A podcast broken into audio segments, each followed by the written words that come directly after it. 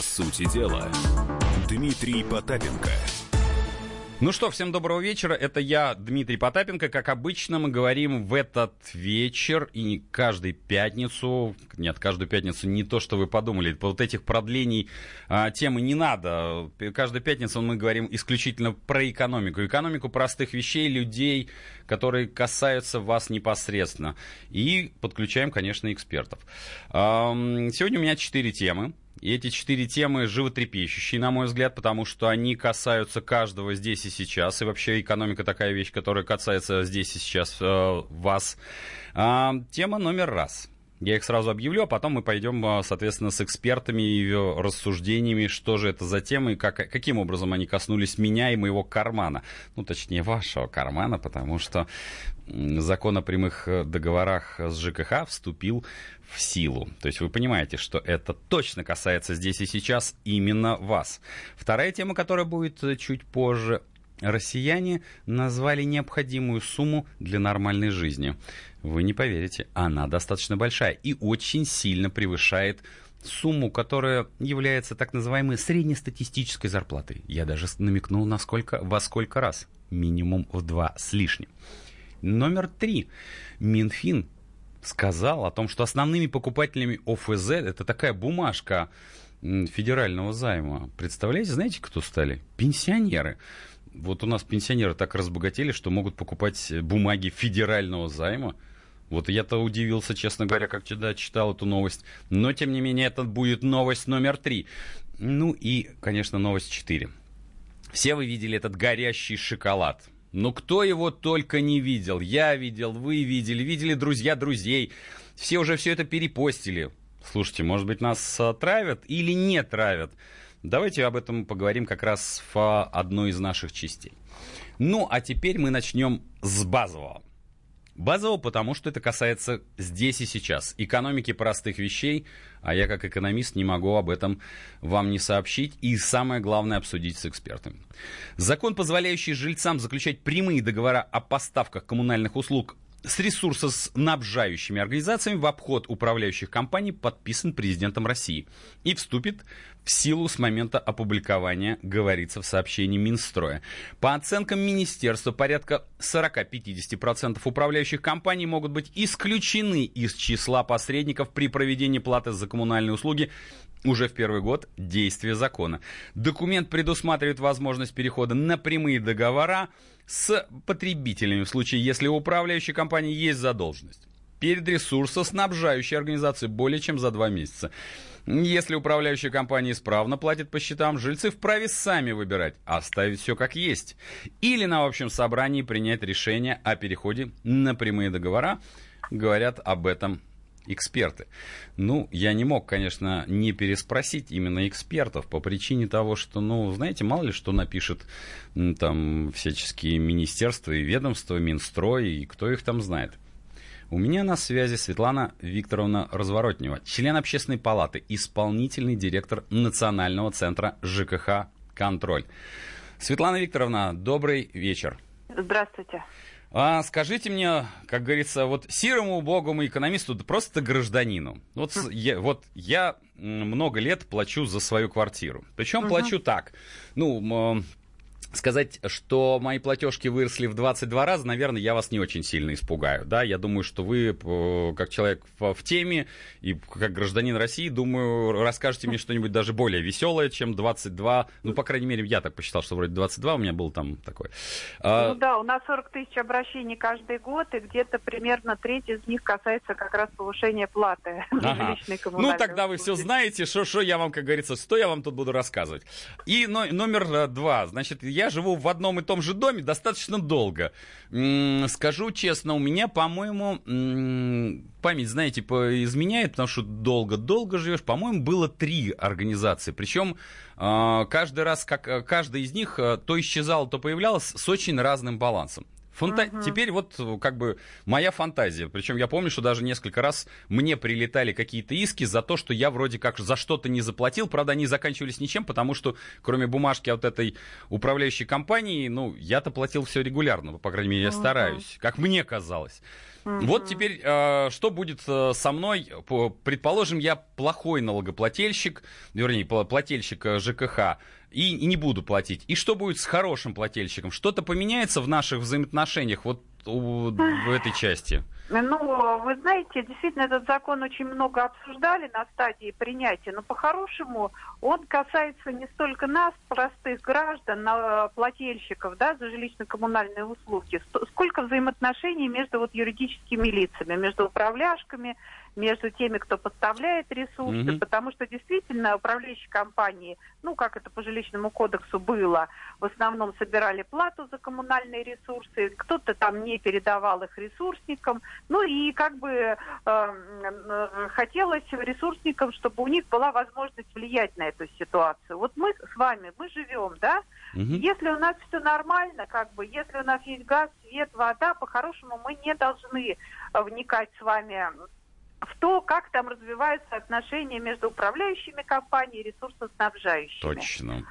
Поэтому Прямо вот прямо вот, что они там делают, неважно. Я да. очень хочу, чтобы было тепло и свет. И, и еще канализация. Знаете, вот люблю, знаете ли, вот, чтобы канализация работала хорошо, потому что вот без электричества и без воды, знаете ли, можно прожить, а вот канализация, это, знаете ли, кирдык.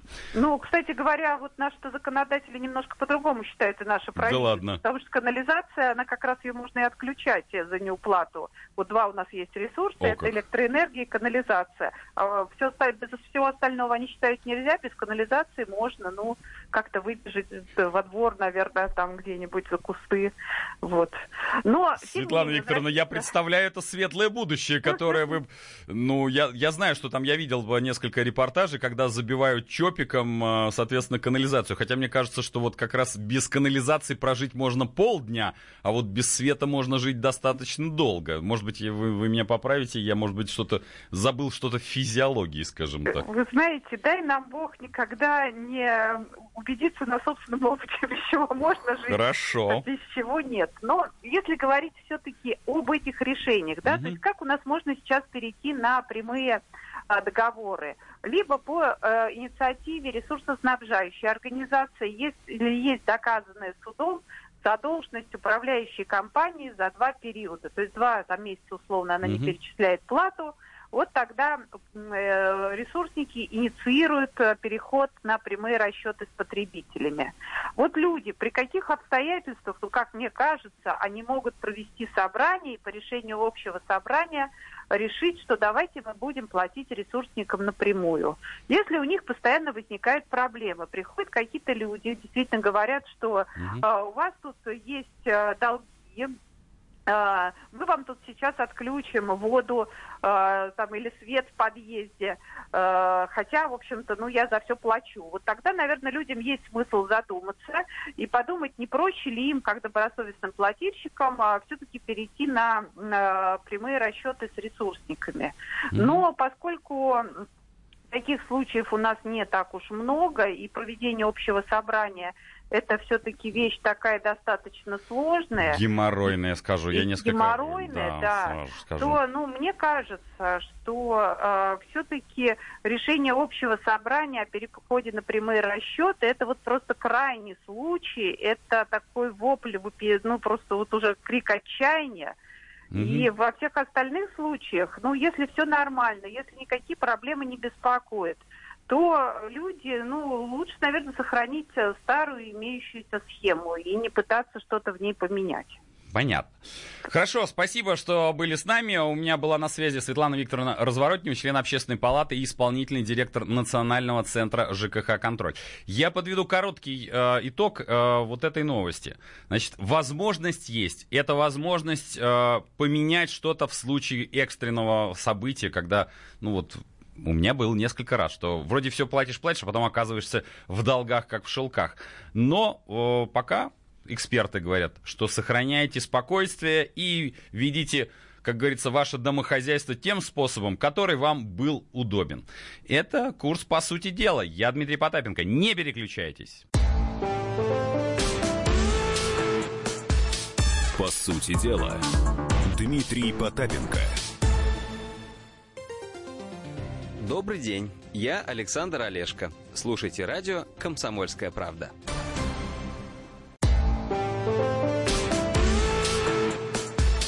По сути дела, Дмитрий Потапенко.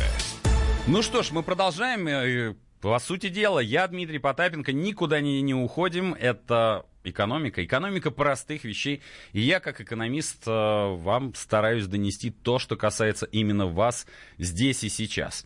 А, Напомню, четыре новости. И сейчас новость номер два. Новость номер два, она, как всегда, прекрасна и удивительна. А, Она называется, звучит так. Россияне назвали таки необходимую сумму для нормальной жизни. Ну, по крайней мере, конечно, никто не обозначал, что такое нормальная жизнь, но тем не менее. Ну, поскольку я часто говорю о том, что говорит нам всяческие Росстаты, они нам указывают, что средняя зарплата по России вроде как там 33 тысячи. Не знаю, честно, как вот предприниматель, который работает в регионах, у меня таких... э, сведений нету по причине того, что в регионы, в которые мы работаем, зарплата хорошо, если дотягивает до 15. Где находят эти, этих людей с зарплатой в 33 тысячи? Ну, может быть, средняя арифметическая где-то и возникает это э, 33 тысячи. Но вот, честно говоря, как-то данных Росстата мне не очень сильно, э, я им, по крайней мере, не сильно доверяю. Но тем не менее. Итак, э, Рамир, есть такой исследовательский холдинг, он посчитал, что средней российской семье из трех человек нужно ежемесячно а, 75 900 рублей. Округлим, 76. В марте текущего года в ходе всероссийского опроса населения респондентам был задан вопрос, сколько денег нужно семье из трех человек, проживающих в их населенном пункте для нормальной жизни. Ну, правда, не очень обозначили, что же такое нормальная жизнь, потому что то э, у нас тут, я, я видел даже новость, и я думаю, что вы ее все видели в интернете, как какой-то студент все-таки умудрился прожить на то ли пенсию, то ли э, прожиточный минимум, ну, на, какую, на какие-то копейки, там, на 1400 рублей. Я в среднеарифметически понимаю, как это он сделал. Там, купил дошика по 7 рублей. Дошика на, на, на, на, на целый день, ну, можно рублей на 40 накупить. 30 дней вот приблизительно как-то дотянул этот молодой здоровый организм. Я, правда, не знаю, что с ним случилось после того, как он вышел из этого м, эксперимента над молодым здоровым организмом. Я надеюсь, что он остался так же молод, бодр и горяч. Но вот э, это было наверное, непросто. Но тем не менее, поэтому здесь вот это, когда идет речь о нормальной жизни, я всегда м, задаю вопрос, что же нормальную жизнь вы подразумеваете. Итак, 21% опрошенных назвали сумму от 20 до 45 тысяч рублей в месяц. 66% назвали 45-120 тысяч рублей. Ну, разбросится такой не кислый. В три раза как-то вот не знаю, как вы там проживаете на 120 тысяч рублей. Мне кажется, что среднестатистическая семья может э, как-то вписаться даже на, не на одного человека, а там на нескольких, а может, а тут для трех человек, да. 13% респондентов необходимо в среднем более 120 тысяч рублей. Таким образом, средняя российская семья претендует на ежемесячный доход, э, ну, почти в 76 тысяч рублей. Ну, естественно, помимо Рамира у меня есть эксперты, которые разбираются в человеческих душах, а я бы сказал бы, в их кошельках эм, существенно лучше, чем я. А, у меня на связи а, Михаил Федорович Черныш, заместитель директора по научной работе Института социологии РАН, аж доктор социологических наук. Михаил Федорович, добрый вечер. Добрый вечер. Ну вот расскажите мне вот э, про этого среднестатистического россиянина и среднюю вот эту семью из на 75 а, тысяч, ну 76 тысяч э, рублев. А, Скажите, вот как мне кажется, я, конечно, не социолог, именно поэтому я хотел бы, чтобы вы меня просветили. Ведь семья семье рознь. То есть одно дело там какая-то молодая семья, другое дело, а, ну то есть, э, с- то есть семья только начинающая, без детей. Предположим, у ней появился ребенок, это другая семья. Семья в возрасте, ну скажем там, ну вот моего возраста почти предпенсионного, мне уже там 49-й пошел, вот, она с детьми, а, у нее некая другая потребность. Есть, наверное, семья, которая воспитывает внука. Это третья, э, там, четвертая, наверное, семья. А, на ваш взгляд, вот если нас, э, как говорится, россиян поделить на семьи, или как-то, как вы делите нас, э, как социологи, на какие вы, вы нас кусочки делите и разбираете, а уж про деньги уж потом поговорим. Какие мы в, вашем, в ваших впечатлениях и оценках, скажем так? Мы россияне. Ну, вы знаете, ну, во-первых, мы э, делим всех россиян по уровню жизни, да, Ага. то есть по тому, э, какой социальной группе человек принадлежит. М, Вообще деление э, населения на социальные группы носит название стратификация. В социологии используется именно этот термин. Э, Вот люди принадлежат к разным стратам. Люди бывают э, принадлежат и к бедным, и к средним слоям, и к богатым. И во всяком слое свои представления о том, каков нормальный уровень жизни. Мгм. Но кроме того, вот эта вот цифра 76 тысяч э, производит впечатление средней температуры по больнице. Ну да, типа там, что там в морге, а что-то, а там эти, а эти чехотшны, Да, что да, называется. Мгм. Да, да. Ну, то есть там у кого-то зашкаливает, а кто-то, как говорится, кого-то надо согревать очень сильно. М, Вот. э, э, Понятное дело, что и это выявлено исследованиями, неоднократно выявлялось, что у семей с разным достатком разные притязания в этой жизни. Есть такое понятие жизненные притязания. Так вот, у людей очень разные притязания в зависимости от того, как они живут. Выясняется следующая вещь. Чем человек беднее, тем у него меньше притязания. Мгм. Э, ну, то есть, э, условно говоря, для большинства населения разница между желаемым и реальным м, не так велика, как могло бы показаться. Э, Люди, к примеру, э, которые получают 20 тысяч рублей, хотят получать 35. Мгм. А, ну а люди, которых получают миллион рублей, хотят получать полтора миллиона. да. Но это опять же Ми- э, той Ми- Михаил Федорович, изви- извините, что пе- перебиваю. Правильно ли я себя понимаю? А, Вы уж простите, это, наверное, наверное, не социологический такой термин. То есть не- нету людей, которые, ну, условно говоря, там, с 20 тысячами мечтают о миллиарде, скажем так. Ну, вот...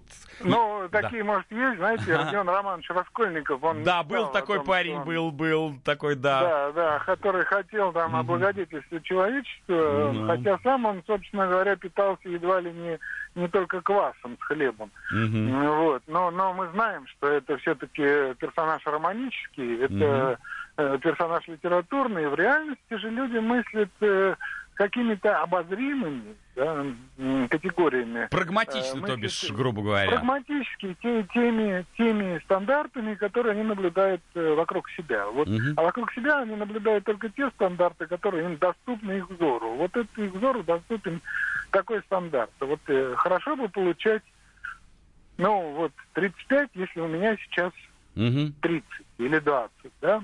Вот это вот именно при, это, при этой дистанции, она постоянно сохраняется. Мы неоднократно этот вопрос изучали, и получается э, всегда то же самое. Даже печально иногда это, но так оно и есть.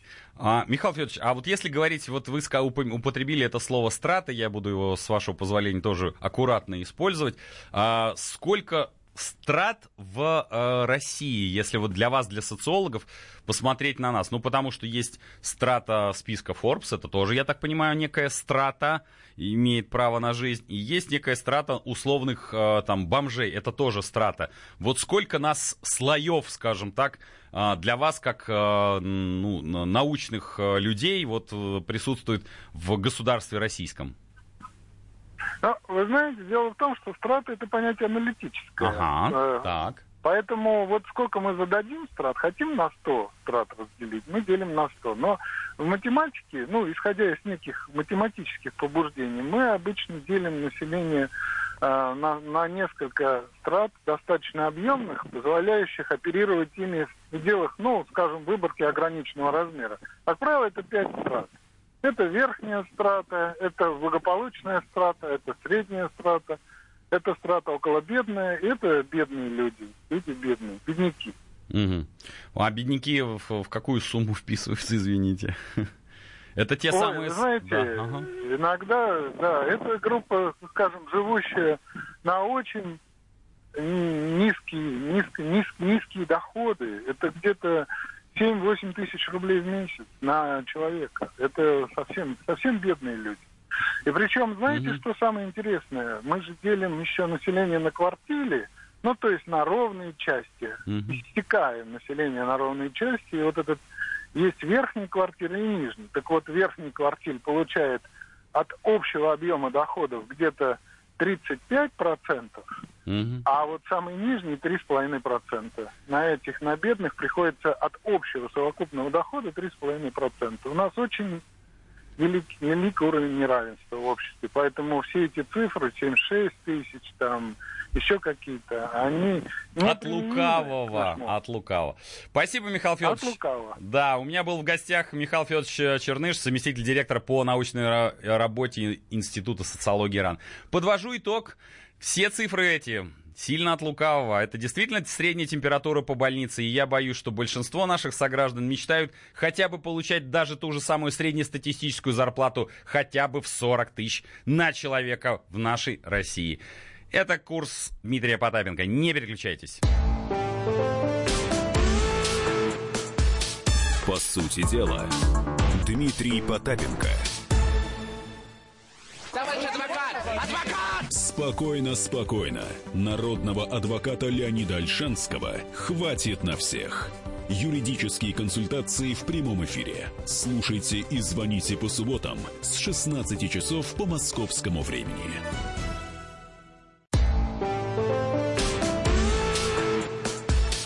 По сути дела, Дмитрий Потапенко. Ну что, а мы продолжаем. А, поскольку мы тут а, во, второй части, та, знаете, так поразвлекались, эм, поговорили об исследованиях э, Рамир, который сказал, что, знаете, среднестатистической семье из трех человек нужно 76 тысяч рублей. Мы со, с экспертами проговорили эту историю. Это какая-то такая средняя температура по больнице. Э, Температура по больнице именно у кого-то, как говорится, пусто, а у кого-то густо, у кого-то бисер мелкий, а у кого-то щи пустые. Но следующая новость меня прямо, скажем так, прямо подорвала. Она подорвала следующим. Э, Заголовочек ее такой. Основными покупателями облигаций федерального займа в России стали пенсионеры. Не кто-нибудь, а пенсионеры. А теперь зачитываю цифры. Держитесь за стулчик крепше. За первый год существования программы народных облигаций федерального займа россияне вложили в них, стульчик придерживайте, 43 миллиарда рублей. Основная часть покупателей – пенсионеры. Следует из материалов на сайте Минфина. Не кого-нибудь, а Минфина. То есть у нас пенсионеры, ну хорошо, пусть это будет, давайте так. Если основные покупатели хотя бы 60%, это означает, что хотя бы там 25 миллиардов 25 миллиардов рублей в облигации федерального займа вложили пенсионеры? По результатам эмиссии трех выпусков граждане приобрели ОФЗ на эти 43 миллиарда. Основная часть продаж пришлась на новых клиентов банков, средний возраст которых составляет 60 лет и выше. Те, кто будут смотреть это все в YouTube и слушать в подкастах. Дорогие мои хорошие, правда, если у вас есть такие родственники, которые суммарно, вы послушайте только, они вложили вот точно больше 20, ну, там, я так понимаю, что 25 миллиардов рублей в эти бумажки вложили наши пенсионеры. Это при том, что, на мой взгляд, а, ну, должна быть какая-то ну, память народная. И эта память народная должна помнить, что наши уже бабушки и дедушки уже навкладывали во всякие бумажки. Но, тем не менее, тем не менее, вот я был поражен этой новостью, что 43 миллиарда и большая часть это пенсионеры, люди старше 60 лет. Минимальная сумма, слушайтесь в эти цифры, они просто звучат музыкой. Минимальная сумма покупки народных этих бумажек, очередных бумажек, которые покупали мои прабабушки, которые у меня до сих пор где-то есть эти бумаги, 30 тысяч рублей. Максимальная, держитесь за стульчики крепче, 15 миллионов рублей в рамках одного выпуска. Срок обращения 3 года. Я очень надеюсь, что наши пенсионеры, которые тут написано, еще раз читаю дословно, основная часть продаж пришлась на новых клиентов банков, средний возраст которых составляет 60 лет и выше. Я очень надеюсь, что ну, либо что-то я не понимаю в российской статистике, но когда максимальная сумма 15 миллионов, я надеюсь, что это были не пенсионеры, а хотя бы товарищ Абрамович э, вместе с господином Сечиным, потому что, ну, 30 тысяч рублей я тоже могу представить, но это тоже колоссальные деньги для большинства пенсионеров. Поэтому сейчас я э, подключу экспертов, которые м, покупают, э, фу, извините, покупают, уже заговорился, уже понимают в этом существенно больше, чем я.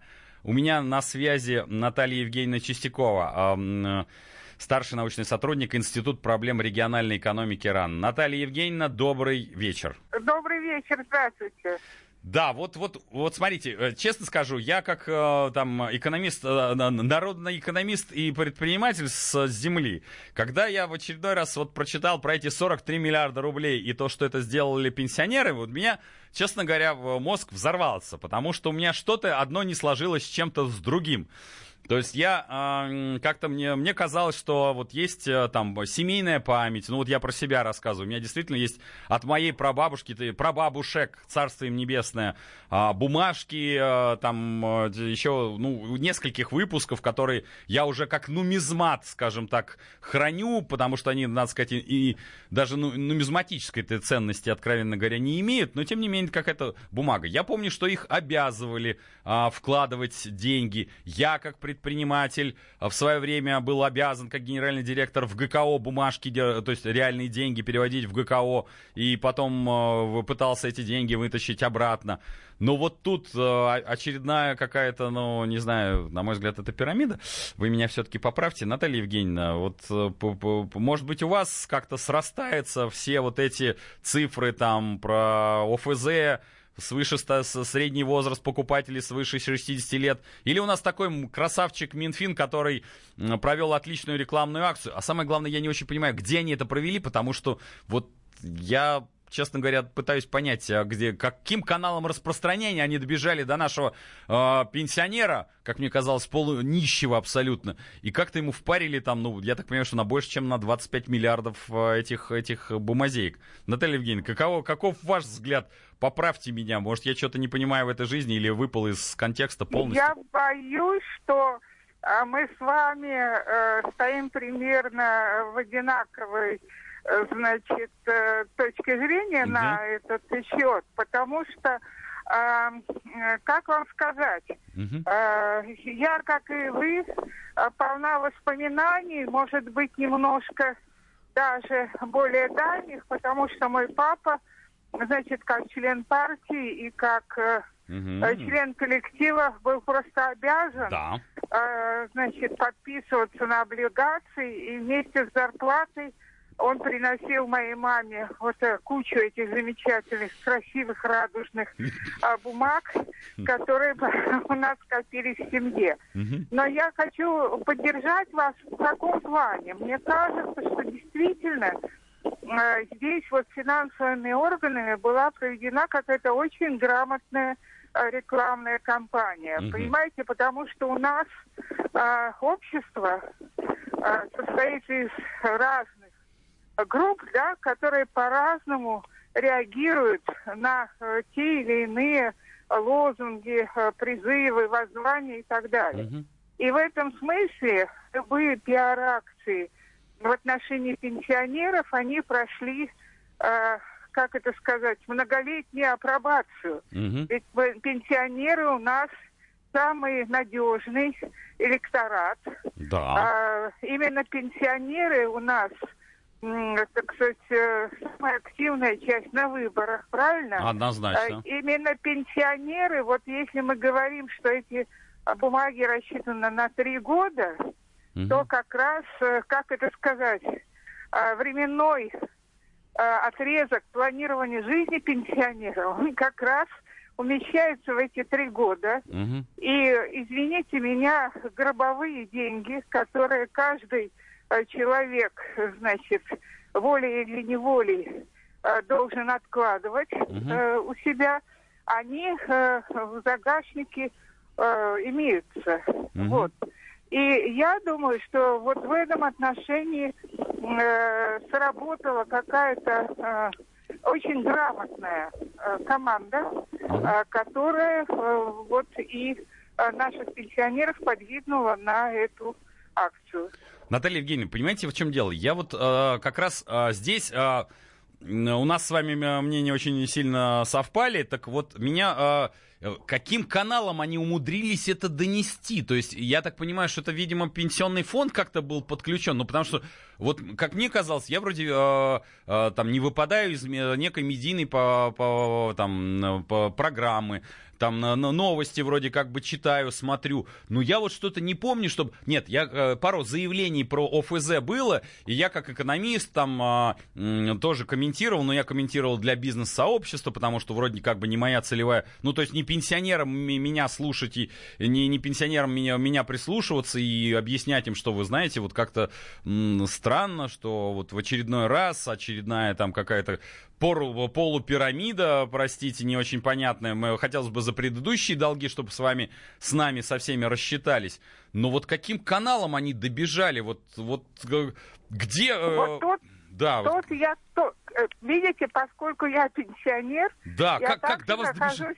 в недоумении, поскольку, но я получаю пенсию на карту. Ага. Возможно, что есть вот э, контакты, значит, тех, кто получает на почте, тех, кто получает через каких-то, значит, посредников – которые контактируют с пенсионерами, имеют возможность разъяснительной работы. Наталья Евгеньевна, вот ну, ну, здесь... ну вас-то все равно должны были хоть как-то, ну вот, вот, хорошо, предположим, вы э, не, не столь продвинуты, не, не являетесь там э, не, не, не, стар, не научный сотрудник, тем более не старший научный сотрудник. Представь, что это как это, кто-то сказал-то, такая бабушка, что называется, вот такая бабушка. Ну как-то же до вас, ведь никто же не знает, что вы старший научный сотрудник. Вам же тоже должны были как-то, извините, подъехать приехать сказать, знаете, Наталья Евгеньевна, вот тут есть такая классная бумажка, вы, вы не вдумывайтесь, вы отдайте нам, нам, не знаю, 30 тысяч рублей, и будет вам счастье, Наталья Евгеньевна. Ну как-то же до вас должны были достучаться, не стучались никак? Нет, не стучались, потому что у меня нет 300 тысяч.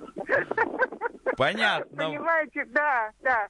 Так что я думаю, что э, у вас э, намечается интересное журналистское расследование на этот счет. Слушайте, я, ну, я, по крайней мере, да, мы тут постараемся, я журналистов подключу, а я, как экономист, постараюсь достучаться до, э, э, все-таки до момента, как же распространялась эта информация и как она все-таки доходила до наших кое не знаю, уже тут в данном случае даже применить слово, не побоюсь, господ пенсионеров, потому что, ну, 43 миллиарда.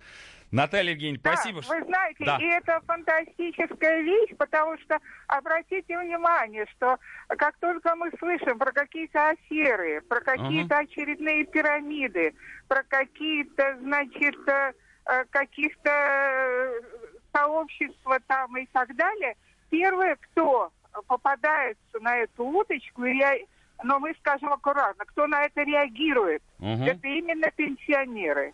Понимаете, вот э, то ли это такое э, простодушие, э, сохранившееся с советских времен, то ли это возрастная наивность, но это надо этим надо заняться, и в это надо вникнуть, конечно. Спасибо. Ну, мы будем просвещать. Я буду просвещать. У меня была в гостях Наталья Евгеньевна Чистякова, старший научный сотрудник Института проблем региональной экономики РАН, а я буду стараться своими силами с помощью вас, моих любимых радиослушателей, доносить вам информацию, чтобы вы думали больше и больше и больше рассуждали на эту тему. А эта программа «По сути дела». Я экономист Дмитрий Потапенко. Не переключайтесь. По сути дела, Дмитрий Потапенко. Добрый день, дорогие друзья. Я Владимир Винокур. Слушайте радио «Комсомольская правда».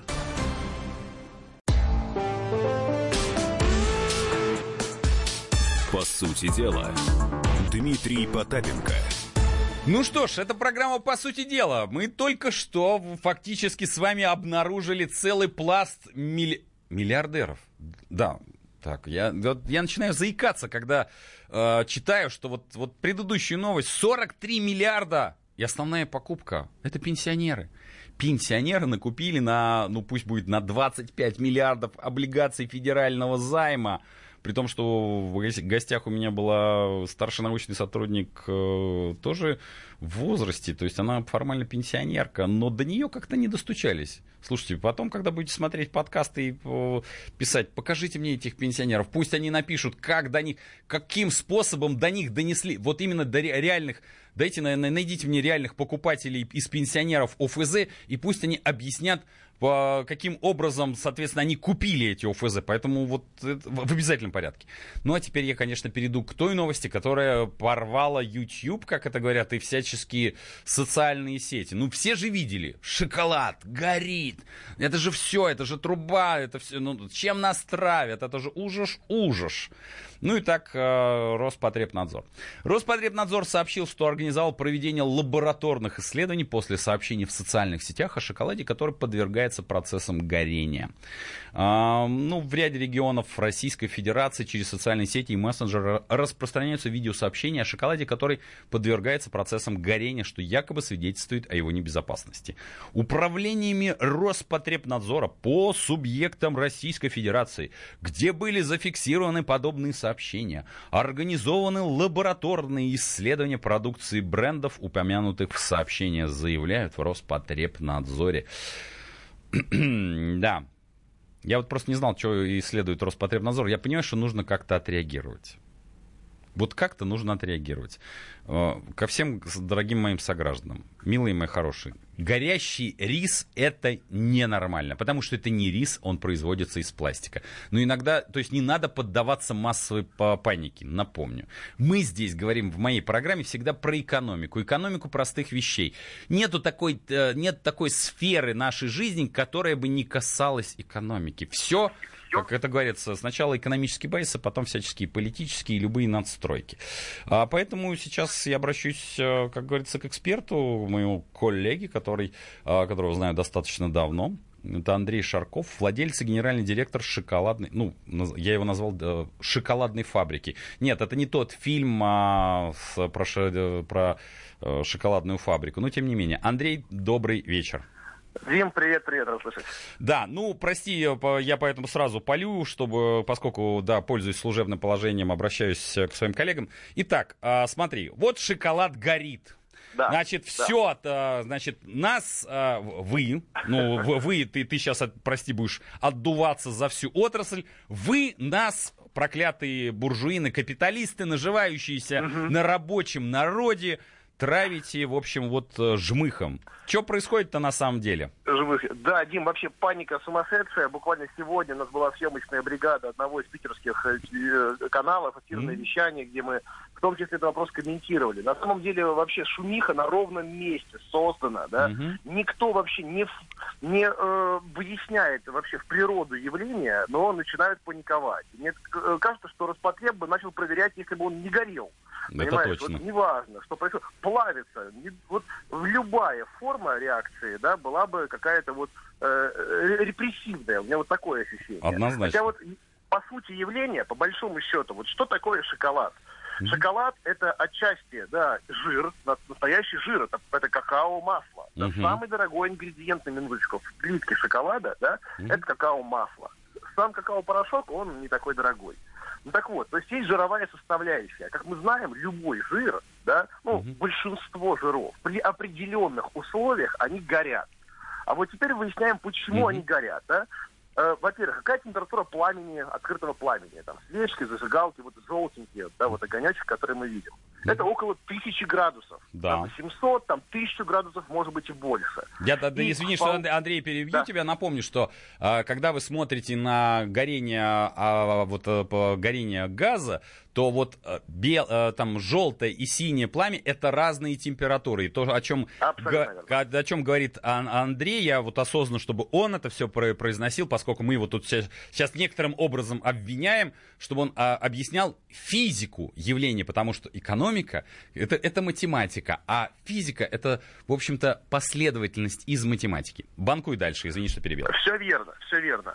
Вот, поэтому вполне естественно, что э, ну, знаешь, выгорает какой-то верхний слой, там, или даже обугливаются негорючие материалы, Мгм. и они начинают работать как фитиль в свечке. Мгм. Да, нижние слои подпитываются, естественно, жиром, Мгм. вот, который вот сам по себе, он, может быть, и не, не загорелся бы. Попробуйте поджечь э, э, воск в свечке. Вот попробуйте поджечь. Он не Мгм. будет гореть. Он только именно вот если есть там фитилек, Плавиться да, будет, да. реакция Да. наступает, начинается горение. Но шоколад обрабатывается, знаешь, при какой температуре? Максимальная температура вот Мгм. просто вот на станках, вот, когда он плавится, вот самое пекло, Мгм. это 45 градусов.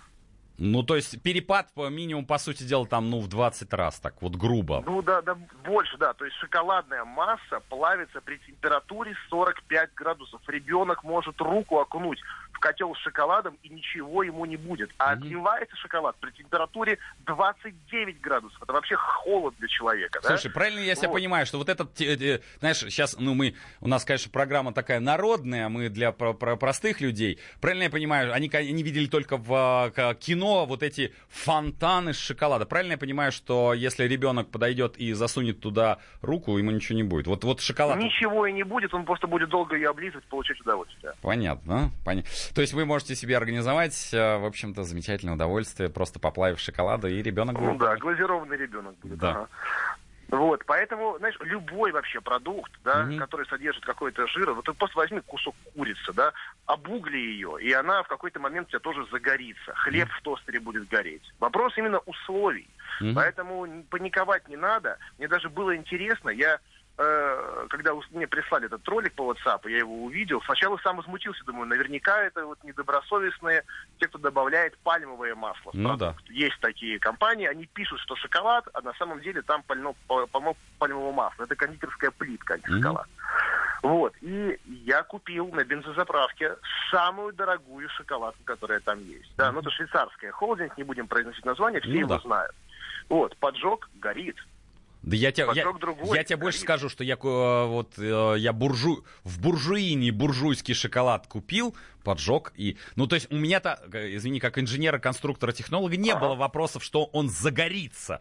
Я Ну потому, да. потому что я понимал, что там есть жиры, и да, положить туда реально там вот э, фитилек, и это будет даже реально такая ароматическая свечка.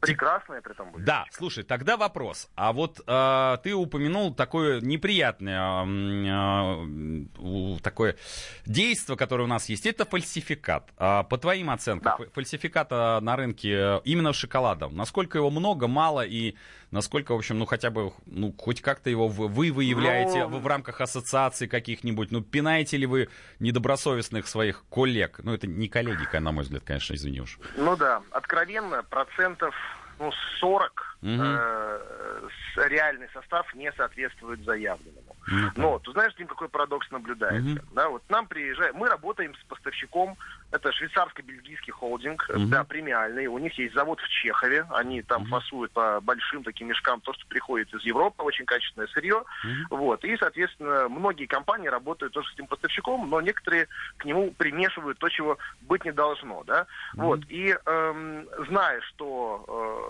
это сырье используется как основа, да, эм, у нас есть, условно, эталонный образец, мы периодически закупаем и пробуем, но, ладно, мы-то искушенные, мы уже в продукте разбираемся, мы проводим слепые тесты на клиентах. У нас куча гостей в офисе, на производстве, они приходят, и мы регулярно на них испытываем и собственные разработки. И знаешь, в чем парадокс? Э, Когда вот приходит, э, ну, там, поставщик альтернативный, предлагает дешевый, да, на э, заменителе э, продукт, Э, Чтобы ты понимал, цены в закупке мы берем бельгийский шоколад, шоколадную массу, минимум 350 рублей килограмм, Мгм. да, от 300, 500, э, от 300 до 500 рублей, Мгм. да, примерно такой диапазон.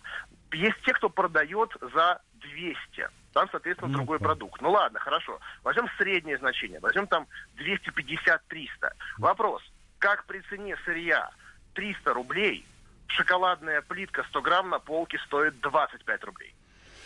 Понятно. В общем, к шоколаду это не имеет никакого отношения. Да, да. Просто зная, зная ценообразование. Опять же, шоколад, какао-бобы, да, это биржевой товар, как нефть, как кофе, да. Мгм. Э, во многом цена на него зависит от биржи. Вот. И, и там, если кто-то, конечно, не запасся огромными запасами, да, то цена для него каждый месяц разная. Но в любом случае, вот могу сказать, в 100-граммовой плитке столько сырья, без упаковки, без маркетинга, без всего, ну, это минимум 35-40 рублей. Просто вот минимум. Спасибо, да, Андрей. Извини, что я тебя перебиваю, да, что ты был с нами. У нас, к сожалению, время подошло к концу. Мне надо подводить короткий да. итог. Да, спасибо. Значит, да, да. а итог он очень простой. Слушайте, иногда смотрите на цену. Я понимаю, что очень хочется сладенького, но хотя бы себя не обманывайте. Когда есть очень низкая цена, то, скорее всего, это фальсификат. Это была программа «По делу» Дмитрия Потапенко. Ждите нас в следующую пятницу и не переключайтесь. По сути дела, Дмитрий Потапенко. Прекращаю свою деятельность на посту президента СССР. А на небе тучи. Илья Ковальчук! Я не верю своим глазам! Это с нами уже явно было. Это дежавю. Воспоминания о прошлом, о том, что было в детстве и молодости, то, что мы бережно храним в памяти – Программу «Дежавю» слушайте по будням с 11 вечера по московскому времени.